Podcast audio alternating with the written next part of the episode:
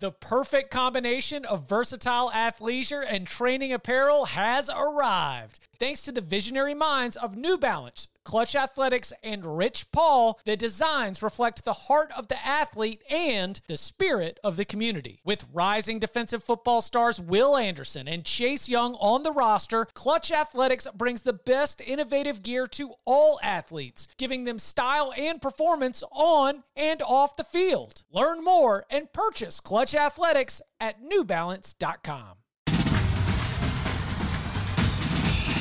Welcome back to the Cover 3 podcast with your hosts, Chip Patterson, Tom Fornelli, Danny Kanell, and Bud Elliott. It's your call for the best college football coverage from National Signing Day to the National Championship and everything in between. CBS Sports presents the Cover 3 podcast. And welcome back to the Cover 3 podcast here on CBS Sports. That's Tom Fornelli. That's Danny Kanell. I'm Chip Patterson. End of the week. Time to open up that big old bag of mail. A reminder if you want to submit a question for a future mailbag episode, you can leave us a five star rating and a review. And in that review, put your question. We'll add it to the big old bag of mail. The, they've been bringing a smile to my face uh, as I sit down to pull questions. And we're, we're continuing to get questions that are, are going to have to make it in future episodes. So if, if you've written one, don't worry, it is not being ignored, uh, or unless it's similar to another one. But uh, we always keep track. We try to um, make sure that we um, keep them around so that they can make their way into these mailbag episodes. We got great hypotheticals this week. We've got some uh, a guessing game that Tom Fornelli and Danny Kanell will be put to the task on. Uh, some rule change suggestions, and of course, uh, everyone's favorite game What's a Better Program? So, we're going to begin with a hypothetical. This is from, uh, question comes from the Coast Guard Bears. So, hey, if he's from the, the Coast Guard and a, and a Bears fan, respect. Hey, guys, if a team could have their QB back on their roster in their current NFL form, but the rest of the roster is unchanged, who is crashing the CFB playoff? Is it Michigan with Brady? Is it Texas Tech with Mahomes? Love y'all. Keep up the great work and the best CFB podcast out there. So it's just a quarterback. The rest of the roster remains unchanged. You bring them back in their current NFL form. Who's who's making the leap? Who's who's going to see Only things two choices, right? Only two options. No, no. He, I think that his Brady, Michigan with Brady, uh, Mahomes with Texas Tech. I think he was using those as like the examples. Gotcha. Like, Templates. Yeah, Gotcha. I mean, I think- because I would say in that scenario, I would say I would give him a really, I would, I would agree with him on Brady. I would not think Patrick Mahomes. I don't know if Patrick Mahomes had enough talent around him or ever would at Texas Tech. I was gonna say Patrick Mahomes with the Chiefs ain't all that different with Patrick Mahomes with Texas Tech. it wasn't that long ago, right? We all we just saw this play out. So that one I would definitely. You got one, Tom? Ah, man. I think you know if you put Russell Wilson back on Wisconsin, not the pack. not the pack. No, he's not getting there with the pack. But if you put him back there on Wisconsin, there, I think they'd win the West, and then they'd go to Indianapolis, and I think they could give the Buckeyes a run for their money. So Graham Mertz out, Russell Wilson in. You think that upgrade takes Wisconsin to the next level where it can challenge Ohio State? Yeah. I mean- do you disagree? No, no, no, no, no. It's it, you know I was thinking the Ohio State. It was it. I started thinking recency, and I was like, I don't know, bring Justin Fields back to Ohio State. They probably make it to the national championship game again. Uh, I then I started to look at um, Oh, you know here's one. Does Texas A&M make the playoff last year if it has Kyler Murray? yes, I I would say yes. If Kyler Murray in his current state, Never transferred. He goes back to Texas. goes to A&M. Texas A&M. the playoff. yeah, Does it have to be in the NFL or could it just be a former player? Because Johnny Manziel could come back too. And I But think in his be the difference. no, but in his current form, he's video game league. Like he's out there playing football with plays called by viewers. Uh, I, I mean, in his current form, makes this very uncomfortable. But I was like, I think Clemson would take Deshaun over DJ. But you know, in his current form, also includes uh, question marks about you know being able to play. I suppose. What about Matthew Stafford? for Georgia? Yeah. I think, and now if the argument is who Herbie makes the start biggest- him for the first That's a great question. I don't know. Has he earned a leadership right yet, know. or has he learned the playbook yet? Stetson's been here every day this summer, man. I just can't hand you the starting job. I would say Matthew Stafford. I would put Georgia in the playoffs and maybe even a national champion if they had Stafford back because I have a ton of respect for Stafford That's and with one. and with the coordinator that they have now, like being more aggressive, open things up. Um, this is kind of a sad one. Does Auburn make it if Cam Newton in his current form? No, That's sad. I know. I don't know. Well, It's been ten is, years. is it more about Cam It's or like- is it more about the pro the the players around him? Both. I just think like five years ago, I don't think there's a question in any, anybody's mind that Auburn Right. with that Cam Newton is reaching the playoff. But Cam Newton the last couple of years has been banged up.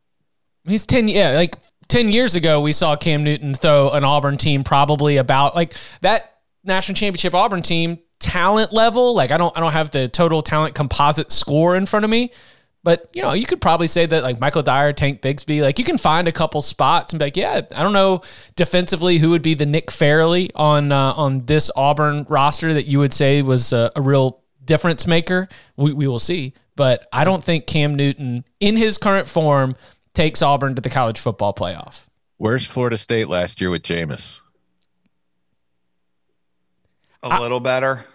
You know, like Yeah. they're definitely better, but I don't think they're going to the playoff. They're not beating Clemson. There's just the roster, I think, is the issue at Florida State right now. More The than- offensive line, you know, Yeah. like that's been an issue no matter who's been quarterback. They would have been better, would have had more production. I forgot an A&M quarterback since we were thinking about because I was thinking about teams that are there. What about Ryan Tannehill? Oh, in his current form? Yeah. Yeah. And also with Jimbo, that'd be awesome. Yeah. Now, is he playing tight end or receiver? All right. what if you brought back both? If you could bring Both, back Kyler Murray right. and Ryan Tannehill. oh, I thought you were going to say, what if you bring back Ryan Tannehill to throw to Ryan Tannehill? So which There That'd be go. awesome. which Oklahoma quarterback do you bring back and give Spencer Rattler the boot for? And don't say Caleb Williams, Tom. Baker. Baker. I mean, not Yeah. probably not Jalen Hurts. You probably go Baker. Or I mean, Kyler Murray's the other option there too. I got a question for you. If Mitch Trubisky went back to Carolina, would he start No, for Sam Howell? I don't know if he would either. in his current form, no. Right. Yeah, Mitch Trubisky in Remember the knock form. against him? that Was that he can't be? He, and I guess looking back on it, it probably was an appropriate one because he couldn't beat out Marquise Williams for three years. Remember? And that was like some of the draft nicks were saying, well, if he couldn't, and I thought it was unfair at the time. I'm like, you know, I, I was like, good for him for not transferring and waiting his time. But then you're like, maybe if he was supposed to be this unbelievably talented player, he would have beat out Marquise Williams. Yeah, the year before Mitch took over was UNC winning like 11 games, making it to the ACC championship game. They had a bunch of wide receivers that were really nasty. And arm talent, pedigree, everything else says you probably could have had Mitch Trubisky in there, but Marquise Williams did a great job leading that offense. last one that I think we can even come up with Darnold at USC. Not definitively an upgrade. Like, like we're no, I talking- think it's I think it's an upgrade. I think it's Okay. de- I think it's definitively an upgrade, but is it a I think it's definitely an arm strength upgrade. My question would be in that offense because he played in a different offense when he was there. Right. Just the problem with Darnold at USC was the same kind of thing we're still seeing at times in the NFL. It's like the backbreaking turnover was just Jameis Winston? Same Yeah. deal. exactly. It was always right around the corner, and it felt like every time USC was going in the right direction, anytime it got momentum, he would throw an interception that just completely took it away, and they'd have to dig their way back out of it. So, I think that yeah, they could probably get to the playoff with Darnold, but I don't know how much further they would get than that. All right. Here we go. Let Here's me- here's a fun one though. I mean, I think we know the answer, but it's just it's kind of fun to think of like you know elite QBs because like Tom Brady's mentioned in the question, can Tom Brady get Michigan to the playoff? Would Aaron Rodgers get Cal to the playoff? no. Really? You don't think in the Pac-12 having Aaron Rodgers That's a good question. I, You could I, win the I, my initial my initial thing would be like Chip, like no way. But like I saw Chad Pennington come to the Dolphins and like turn them around dramatically. Like, and they weren't that talented. Like Aaron Rodgers might be able to do it in his current form, the Yeah. belief, but I don't know, like and in the Pac-12, I think helps. Is that the headline? yeah. Could Aaron Rodgers lead Cal to the playoff in 2021? And then, like for SEO purposes, like future Aaron Rodgers destinations, destinations for Aaron Rodgers, Aaron Rodgers rumors, all in the headline. There we go. Yes. Boom. Yes, there Hit we it. go. Um, all right, Danny, pick a number, number two or number three. Uh, three. Okay. Here is Chip. This is from Cabbage Rolls and Coffee is the username, but he drops his actual name. I believe it's Tony. Yeah, Tony. Chip, or whoever reads this first, please do not share this with the other podcasters until you are ready to air it. Reputation is on the line for you guys in this high stakes game. We are Husker fans in small town Nebraska and obviously love our college football, but we are in no way experts. My buddy Sam and I, typically over too many beverages when we magically become experts, will often play the where did dudes go to college with, from certain draft classes. We read to one another the first round draft selections and play the game with the following rules. You get a guess or two for the announced player. It's a gentleman's game, so please use discretion when playing, but we typically time each other out about 7 to 10 seconds. We disallow random guessing and a bunch of schools and randomly somehow getting it right as well. No cheating and looking ahead. That's why we don't want you to share with the other podcasters prior to the mailbag pod. Pick a draft class and guess college is a basic idea. We tally points out of 32. We only play more than five years removed for recency bias purposes. My best range is in the early 2010s, where I can get about 15 to 20 out of 32, and my buddy often hits close to that in the early 2000s.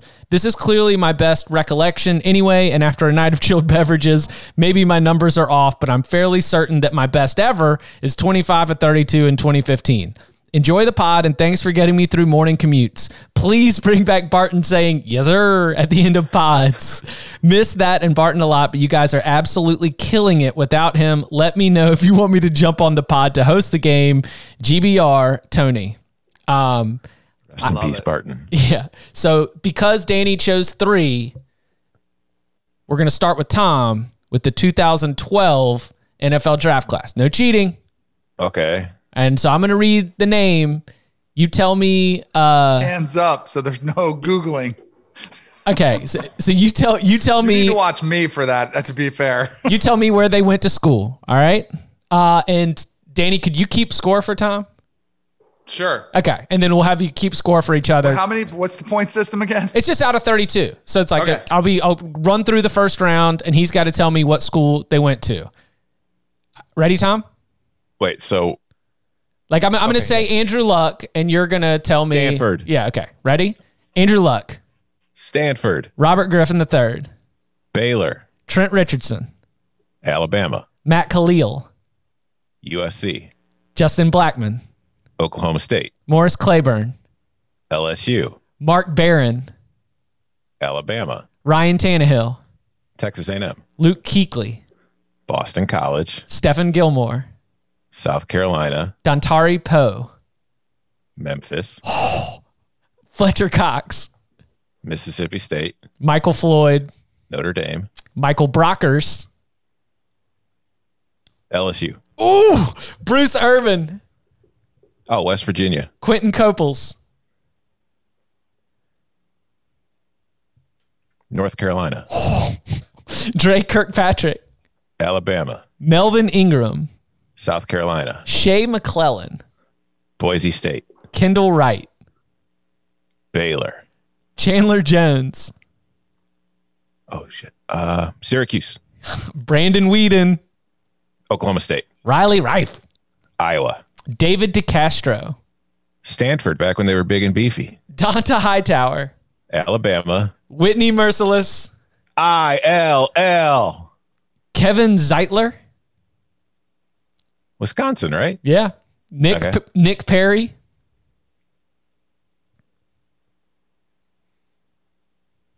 One of the LA schools. Wham.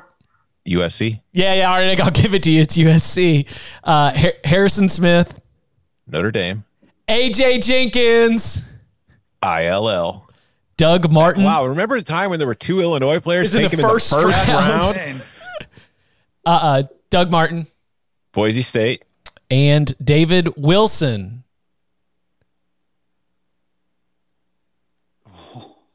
For the perfect score. Virginia Tech. No way, he did it. That's right. Virginia Tech is correct. Uh, I think he might have been ACC Player of the Year. It was a it was a pretty good Virginia Tech team, and he was just There What were the- a couple. the- there were a couple sketchy ones there where I was kind of guessing.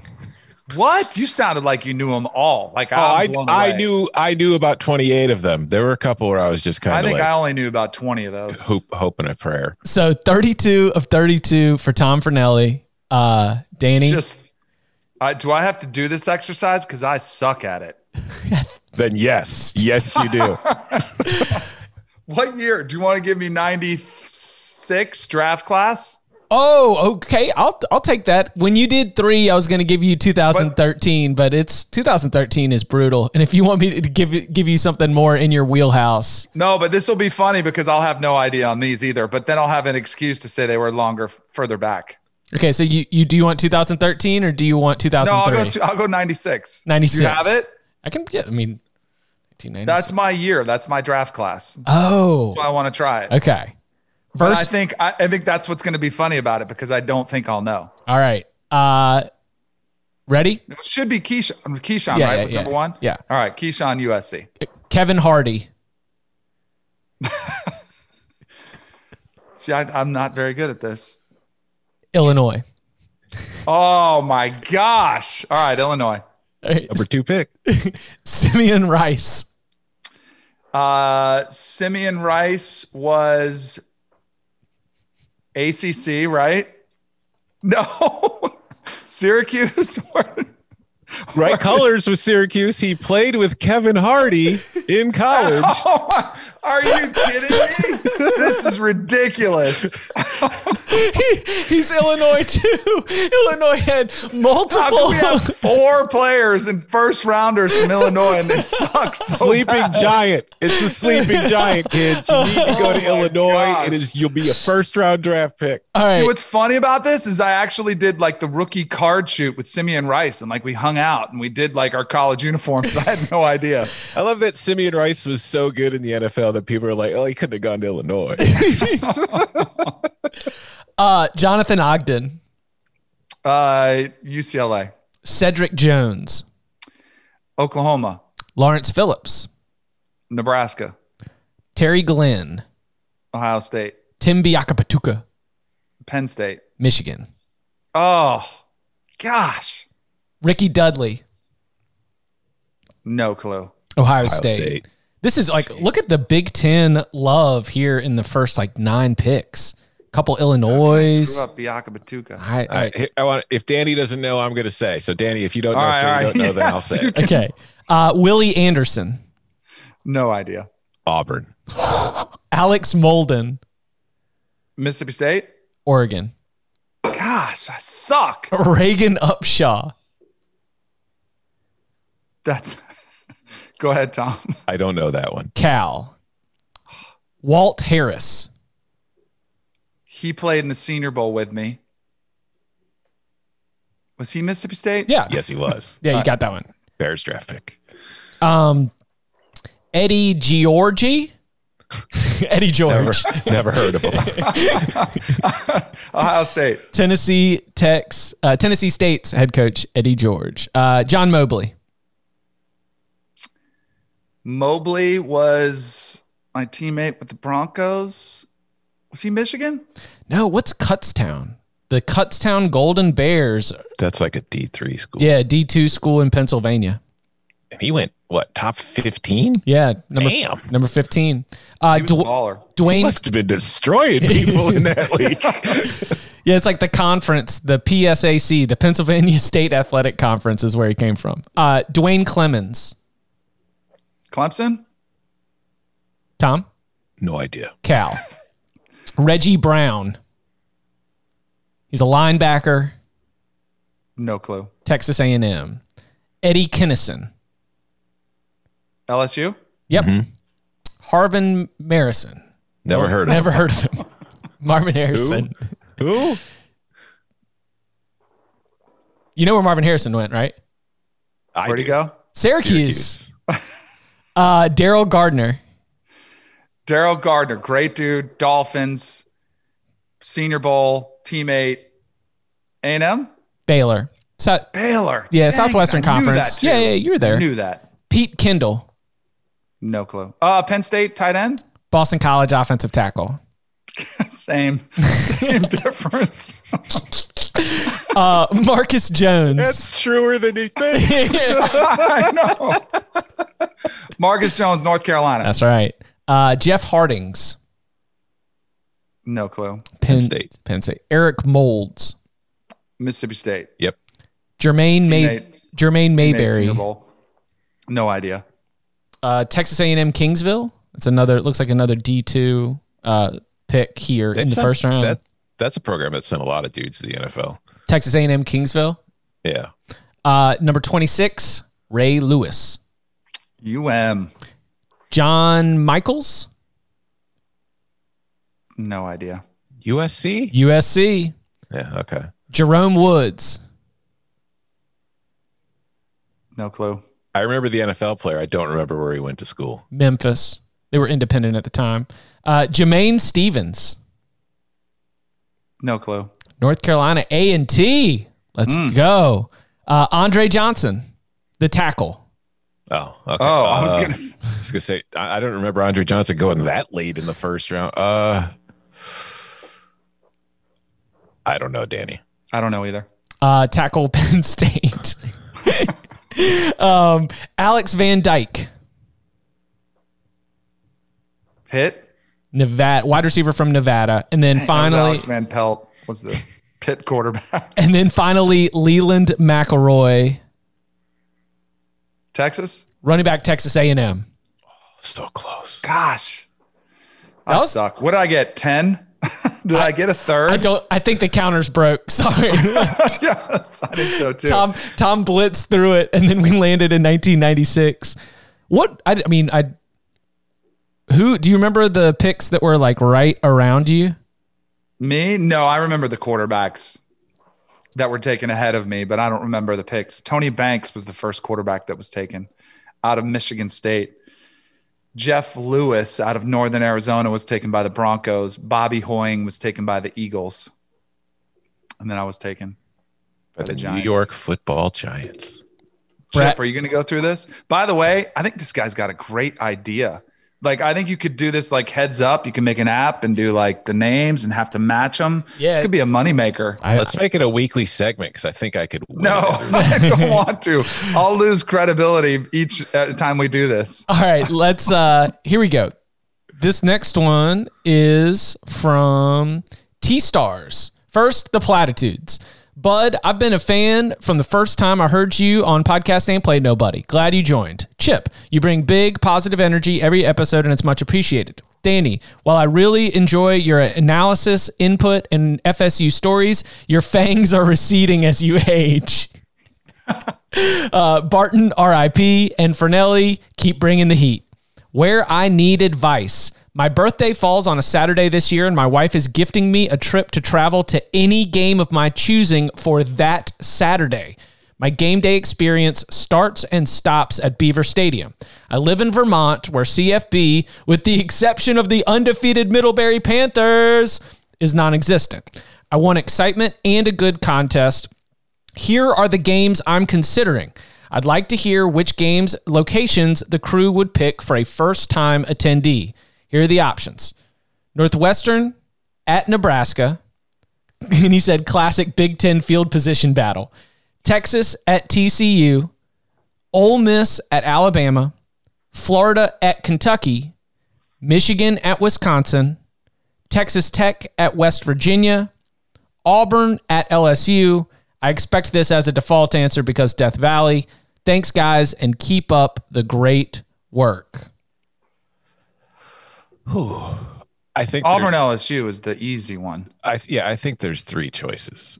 I think it's Auburn, LSU, Ole Miss, Alabama, or Michigan, Wisconsin. I was kind of thinking Michigan, Wisconsin. I see. I think that could be fun. But what date? What when is this? Let What- me- what? I was gonna grab that next so I could figure out what uh And What- the Bama game is in Oxford or is it in Tuscaloosa? it is in in Tuscaloosa. Yeah. See, if it was in Then I think- Oxford, that would be my Yeah, me too. go-to. That one just dropped a notch for me. And the the game, the Wisconsin game's in Madison. Yep. Yep. But it's in. It's the Michigan game. Eh, that's early October. That won't be too bad. That's Um, perfect. Falls, yeah. leaves changing. see, my thought here is I think best atmosphere is far and away going to be the Auburn LSU game at Tiger Stadium. That would be a great time. It's just I don't know if the game's going to be that great. I think that Alabama Ole Miss would be a lot better if it was in Oxford, but I think that that game could be huge. Like I don't I don't think any of us have Ole Miss winning the SEC or anything. It's just as we've talked about, Ole Miss is one of those teams that really gives Alabama problems, and it could be one of Alabama's biggest tests. And it's like if Alabama's going to lose a game, that might be the game it loses. So you might be able to say you were at that game. Michigan, Wisconsin is kind of the similar situation to LSU Auburn, where it's going to be an awesome atmosphere, and it could be important, but it could also just be Wisconsin beating up on a Michigan team that finishes eight and four. Wow. I think that's a But huge you could game. also you all that's the risk that you run. Yeah. I do think the Auburn LSU is probably the most competitive game, no matter what. Yeah, And then I would go, then I would go uh, Wisconsin, the Michigan, Wisconsin, and then I do think like as much as we're all good on Ole Miss, like there's also a chance that there's a huge blowout factor. yeah, like that could and like you're telling me that Saban isn't bothered by everyone last year who said, "Look at all the numbers that Ole Miss put up against Alabama." Like some of that's going to get addressed. I don't think so. Like, I think that the reason that that's compelling is because, like, Ole Miss said, you know, we're going to score 40, and Alabama said, well, that's fine because we're locked and loaded to score 60. And is the new Alabama offense, if put to the test, if they're in a 14 0 hole, are they going to run through Ole Miss? Yeah, they are actually. That they probably are. Like I just, I just imagined Ole Miss's defense even against a reloaded Alabama offense, and I, I don't think, uh, yeah, I think Alabama probably wins that game. I throw out Northwestern Nebraska, I throw out Texas at TCU, um, I throw out Florida at Kentucky, though much love to the big checkout line at uh, Kroger Field. Texas Tech at West Virginia. West Virginia is a really good environment, though. Texas It Tech is. at West Virginia is like Eh. yeah, you're, you're going bottom half Big 12 standings, and then Auburn at LSU, uh, absolutely uh, a, a fantastic option. That's a very good birthday present, no matter what. I do think And I want to update, right? Like we need to find out what yeah, goes down. T stars, think let us know. Texas TCU, Texas TCU is low key a good time. That I don't think. Um, But would you do of it in. Fort Worth, or would you rather have it in Austin? oh, I'd rather have it in Austin. I'd rather have that No game in offense to Fort Austin. That was going to be my uh, that was that was going to be like my my pivot because I think TCU Texas is a great game. Like I think competitively, it would be a really really fun game to go to. But I'd rather be in Austin for that one. Uh, you could also do Illinois and Charlotte in Champaign.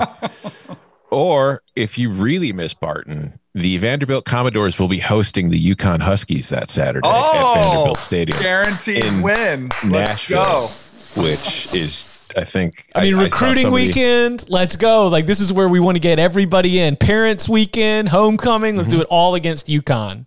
Just And if the CMAs were there, then like it's jackpot. yeah. buy, buy some cover three fall. gear from the store, wear it to the game, and be loud as hell with signs about Barton. Okay. Uh, so good T stars. Uh, follow up and let us know what you chose, and then uh, maybe we'll uh, we'll link up with you prior to that October second date. And happy birthday on October second. That is a fantastic gift to be able to to choose anywhere from Vermont to go land and, and go to college football. Um, look forward to hearing about that. Also, my birthday's October 3rd. So, So, what are you getting, birthday. Tom? yeah, where's where am I going? Where are you sending me? I'm sending you to Champaign to go see Charlotte in Illinois. Oh, they Charlotte doesn't know what's coming. Coming up on the other side, we spend a lot of time, uh, you know, thinking about who might be the next USC head coach. And we've got some names that we always throw there, but what if that happens and who would replace that head coach? We'll answer that and more of your questions next.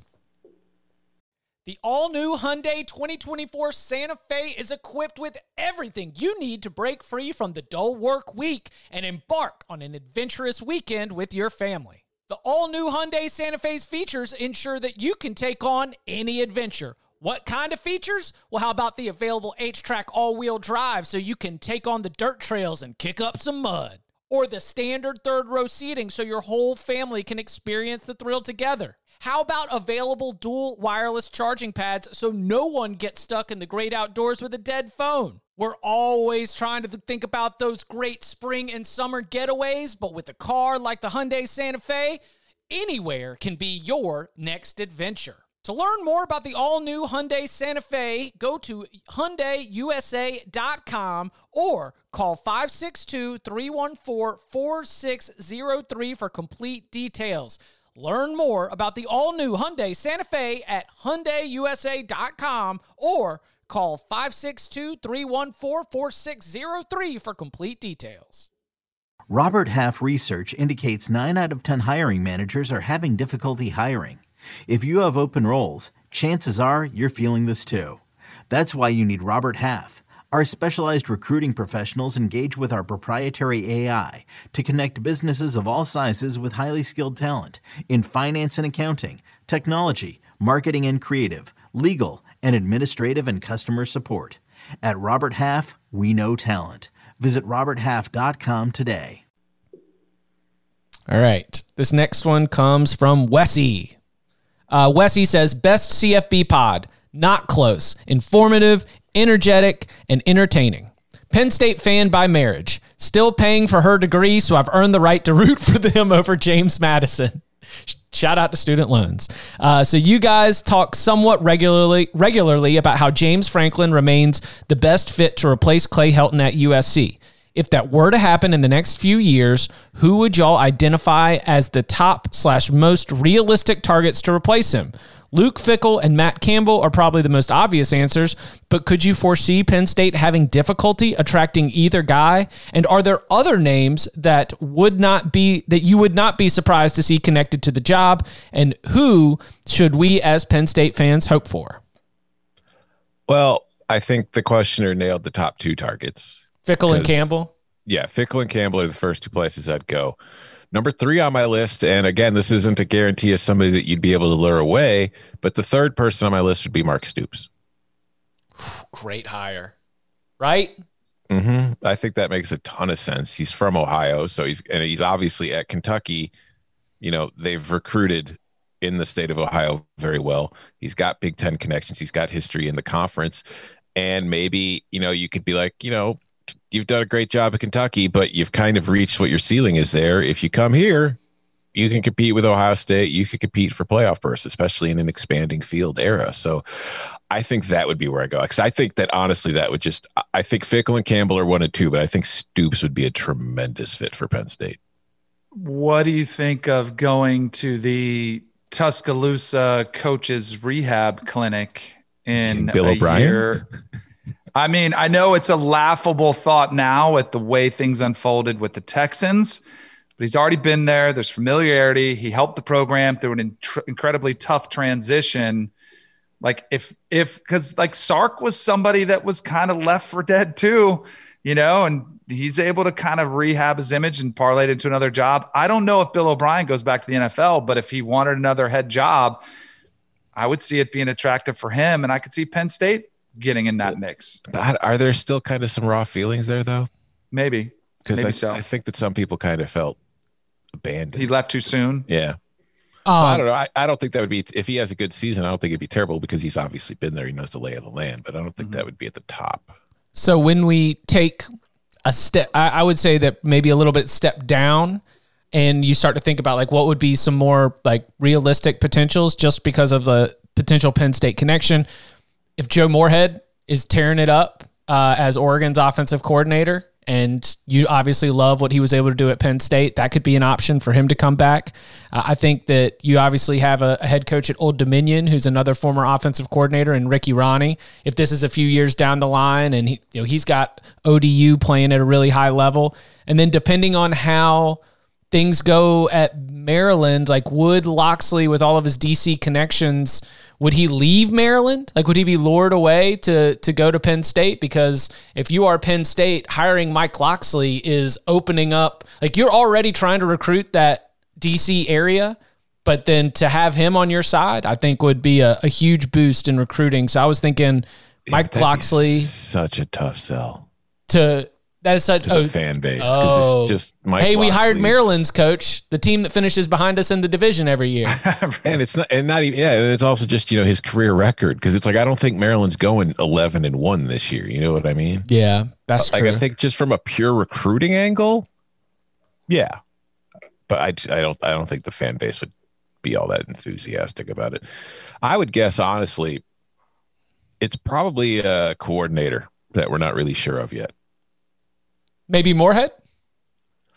Maybe Moorhead, but I'm saying it's it's not like a name that we know quite like a, a household name, not somebody that seems like an obvious choice. You don't think it'll be it, like because I think Fickell's a long shot because the Ohio State connection. Yeah, Campbell I, swears he's happy at Ohio or Iowa State. What about a Jamey Chadwell? Because it seems like oh. Napier's Southern. You know, if that was the next kind of, if he backs it up and has another incredible year, for Coastal, you could see that one maybe making some sense. Again, maybe. some of this has to like if if you guys are right and Helton gets fired and Franklin's there in one year, we might be having this conversation. Jamey yeah. Chadwell, if he plays this into Penn State, that is the most uh, that is one of the best breaks that you could have because the, like this Coastal Carolina success is recent. Like this is we have been a a nuclear just like explosion onto the scene. If if he can do another double digit win season, uh, that would be very, very impressive.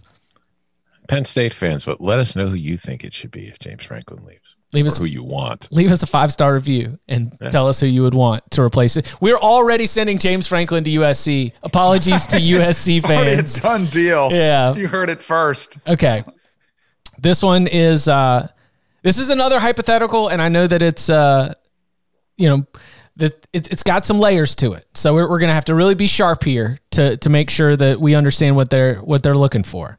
Uh, this is from Rev, the pod of pods. Not only is the content great, but Tom conviviality.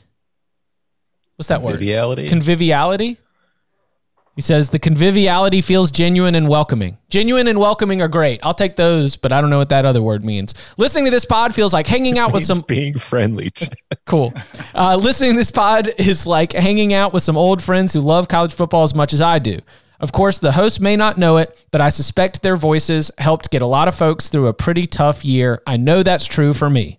Here's my question the playoff committee has just announced the field for this coming season, and all the headlines are amazed that none of the four contenders who made it had even won their respective conference in the playoff era prior to this year.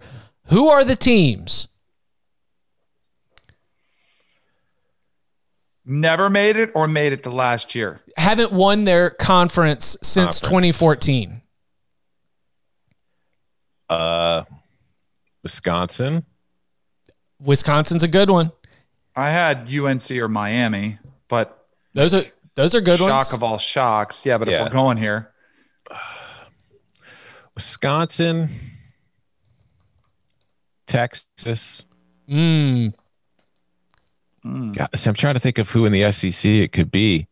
I mean, I guess Texas A&M, but I don't know if that's a shock. You know what I mean? Well, I, I think but it would be. It, it fits the criteria. It fits though. the criteria yeah. of haven't won your conference since 2014. So for me, it's Wisconsin, Texas, Texas A&M. Which, oh my God, can you imagine? and then it's either going to be North Carolina and Miami from the ACC or Arizona State from the Pac-12. Good call he said, I, I, left this last part of the question. He said, Who are the teams? And if Arizona State is not one of them, why are you wrong? That's great. Yeah. Arizona State has to be one of them because it's the other ones have won conference titles. Yeah, Washington, Oregon, and USC have all won conference titles in the Pac 12 since uh, 2014. In the Big Ten, you mentioned Wisconsin. Uh, Penn State has won a conference title. Mm-hmm. Um, of course, Ohio State, and no, no Michigan. No, I mean, well, yeah, their consideration. It's just, I think even if it's a shock hypothetical, Wisconsin's got the much easier path than Michigan does. for sure. And then, Plus, they've got Russell Wilson back, as we've Big gone day from an earlier question. So, duh. uh, and in the Big Twelve, is Texas the the only option? No, TCU, TCU won it. They had the split. They had they to split, split it in So TCU and Baylor out of the question. Oklahoma State's a viable possibility. I just Um, have so much trouble. Like, you can't lose that much to Oklahoma and have me Yeah, like out here saying like, you know what, this is the year. I'm not not going to do it. Not going to be out here. So UNC, Miami, Wisconsin, Texas, Texas A&M, uh, Michigan, Arizona State. Yeah, that's that's probably your pool that you're picking from. What what would happen if Texas and Texas A&M met in a title game? Oh my gosh. Like, would we survive Incredible. as a species? Yes, we would. You sure? Yes.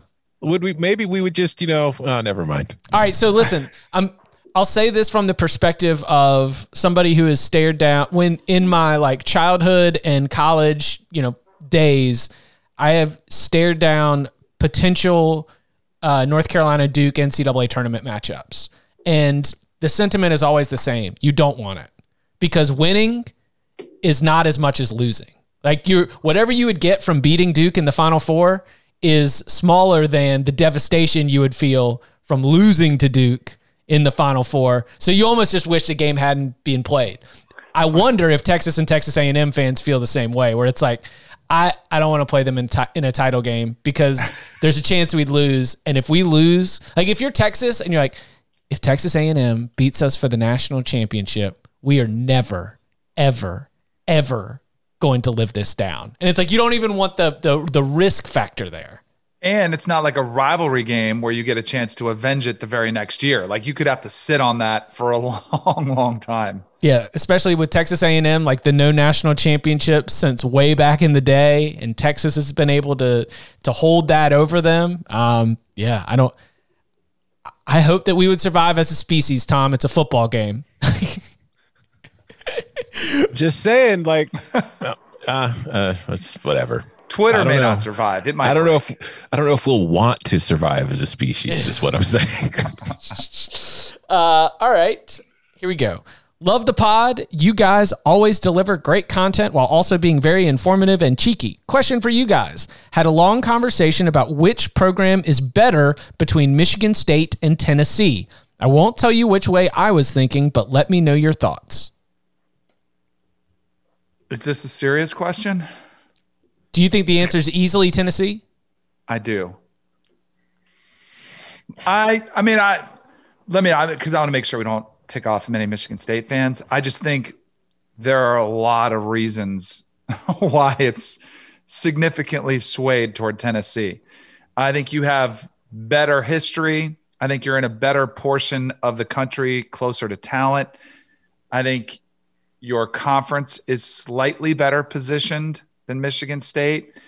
Uh, you have the state to yourself. There's no school that's looming over you that most player in this again, this is Michigan State fan. No, no, no. For But most players would probably rather go to the other school in your state. I just think there's a lot of significant challenges for Michigan State that Tennessee doesn't have. And Tennessee's been a dumpster fire. But I'm looking at all right, if you can get both programs back to relatively healthy positions, I still think t- Tennessee is the better job.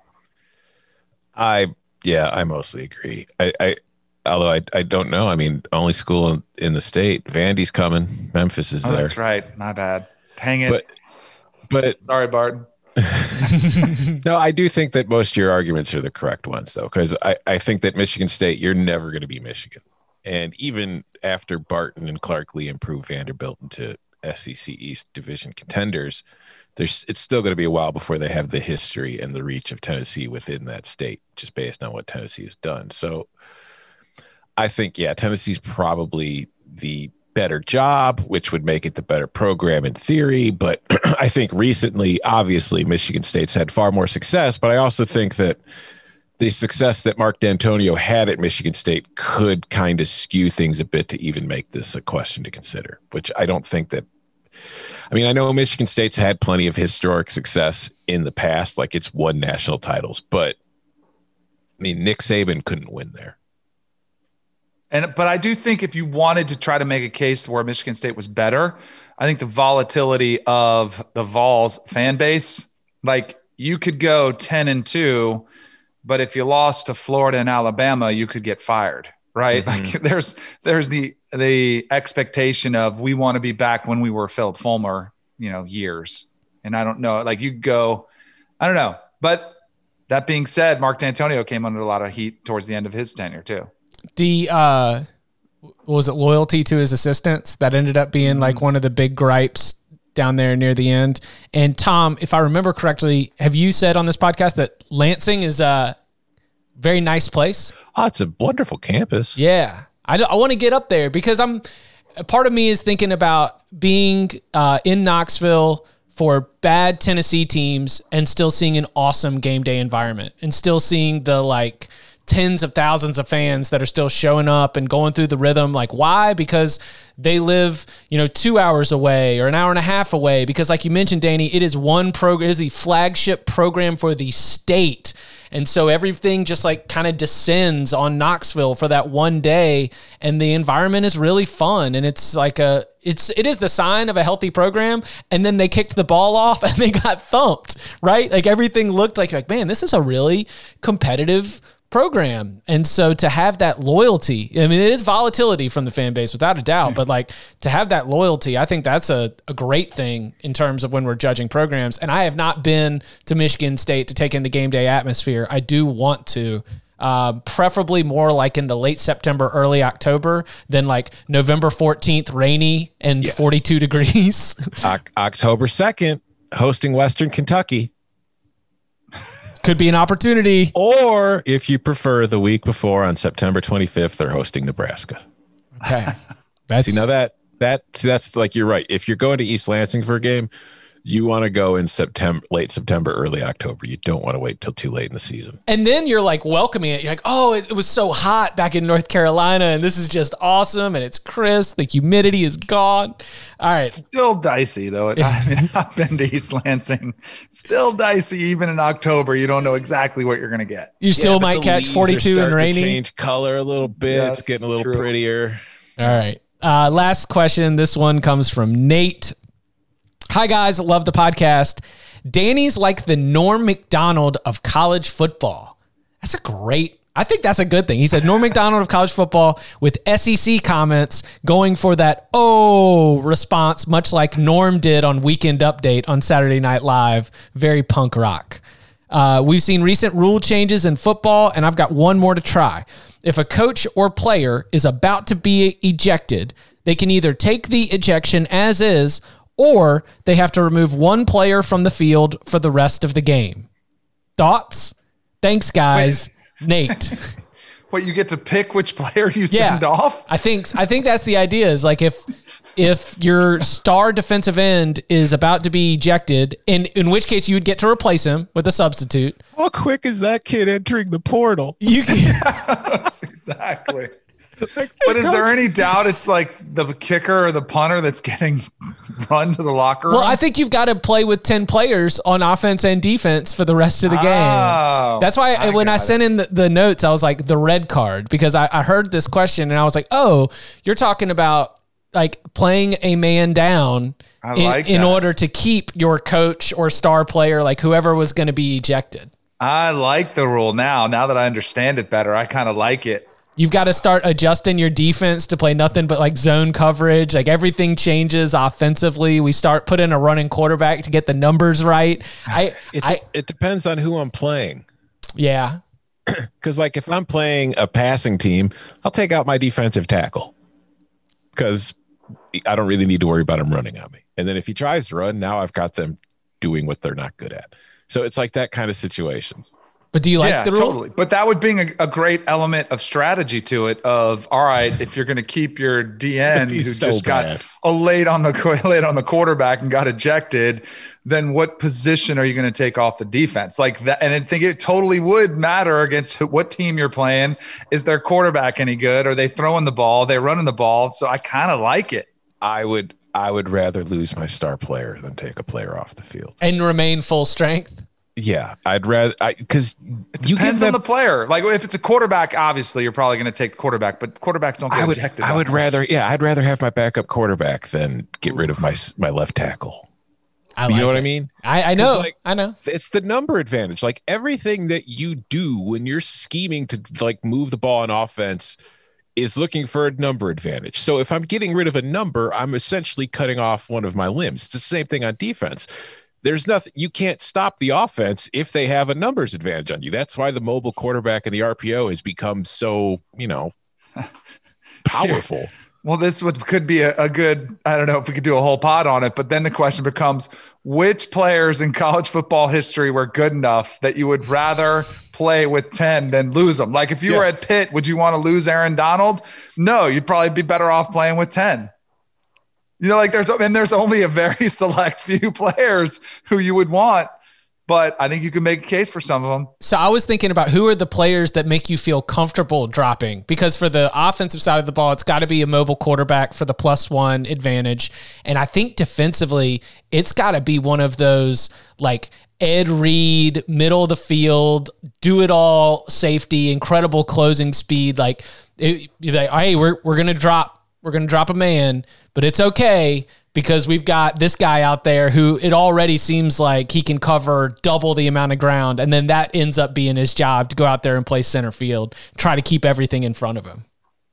What a great experiment it would be to see, like, if you lost one defender, like, could you imagine if Bama lost a defender and the outrage of the uh, other opponent or anybody? If your if your offense couldn't score on a defense that had 10 players, like that coach is fired as soon as he gets there on Monday. Like he's done. Are you kidding me? You couldn't score against them? Like that dynamic alone would be fun to watch unfold. I feel like we do see it. Uh, number one on, I guess, like coverage busts, but more specifically when when a cornerback like gets their uh, ankles broken at the line of scrimmage, or all of a sudden just like slips, someone slips and falls, and the, every single time a defender slips and falls, not every time, but you see a 40 yard touchdown. And so, what is it like to play defense a man down? Think about when somebody slips and see how quickly the uh, the game gets out of hand. But that's not prepared for it. Yeah. See, like if you schemed for it, I think that's what gets interesting. I would not have predicted that Danny was in on the college football red card. Oh man! And So, like, Tom, for instance, for instance, we used to run a nine on seven drill. Uh, you know, when I was like an inside drill, and you have an numbers advantage, but not every play was going to run for thirty yards. You know, it was just a strictly running drill, and there would be an advantage, but you wouldn't always win that matchup. No, but you'd win it enough where it didn't matter. Yes, that is true. and Tom repping full Italia gear to celebrate the start of the Euros, not biting on the red card. No, What's no. who's in the group? In, in Italy's group, Yeah. uh, Turkey, and uh, hold on. I know we play Turkey tomorrow or today. Ooh. Uh, Turkey, More importantly, are we betting it? Turkey, Switzerland, and Wales. So Italy's ah, gonna Oh, cruising. Yeah. Cruising. I- And like If- Turkey's probably the second. Turkey's maybe the second best in that group. Mm. They could be. I think. I think Switzerland's pretty good. Switzerland's got a lot of talent. I think Wales is probably the worst team in the group, but they're still not a bad team. They've got some really good players. But Do you have any futures? Or, or are you oh, just Oh, gonna yeah. go, okay? What are your Euro futures? Depth. Uh, well, I've got Italy winning Group A because Duh. uh for my hold on, let me. I can open it up here real quick for you. La, la, la, la, la. I was not prepared for this segment. Are these uh will these be on uh cbssports.com? Like are these official picks or are these Fornelli personal account? These are Fornelli personal accounts. Love it. We're Why getting is my- insider access right here. Anyways, I've got Italy to win it at 11 to 1. I know that. I've got Italy to win their group at, oh God, like plus 150. Nothing Yeah. crazy. Uh, team futures. All right. To win, France is the favorite at plus 460. Honestly, probably the best bet. But England at six to one, don't know Yeah. it, it's it's a Michigan situation where the fan base is just so huge that the sports books have to cover their ass just in case. I love my favorite long shot right now is Portugal at eight to one. CR7, baby. Yeah, they that's a really really good team, and they're in quote unquote the group of death with France and Germany, but all three of them can get through based on the rules. And also, I think I think most people don't realize that while Germany is still Germany, it's not the great Germany from not too long ago. Like it's kind of a transition time for them. They're getting old in a lot of key places, so I don't think they're that strong. So, yeah, I would go France, Italy, Portugal, and then for another long shot, not to win it, but to reach the semifinals at plus 350 most places, take Denmark. Denmark. A little dark horse. All right, let's. Danny and I are out here like, got it, got it. Write them and, down. and- and you, uh, cover three listeners, I hope that you all have it too. A little bonus Euro picks here uh, to get your uh, podcast rolling on a Friday. That action starts soon, so be sure to go and uh, go ahead and get those picks in. You can follow him on Twitter at Tom Fornelli. You can follow him at Danny Kanell. You can follow me at Chip underscore Patterson. Gentlemen, thank you very much. Forza Azzurri.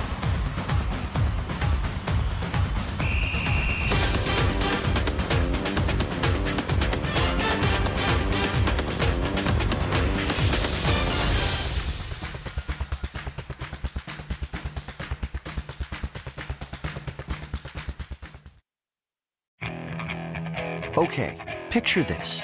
It's Friday afternoon when a thought hits you. I can waste another weekend doing the same old whatever, or I can conquer it. I can hop into my all new Hyundai Santa Fe and hit the road. Any road. The steeper, the better. Because my all new Santa Fe is available with H track, all wheel drive, so I can hit the trail without a worry in the world. Heck, with three rows and best in class rear cargo space, I can pack the whole family in with all our gear. We've got available dual wireless charging for our phones, so we'll never lose touch with civilization, and we won't lose touch with the primordial power of Mother Earth. So, which is it? Waste the weekend or do something a little more epic? And conquer it in the all new Hyundai Santa Fe. Visit HyundaiUSA.com or call 562-314-4603 for more details. Hyundai, there's joy in every journey.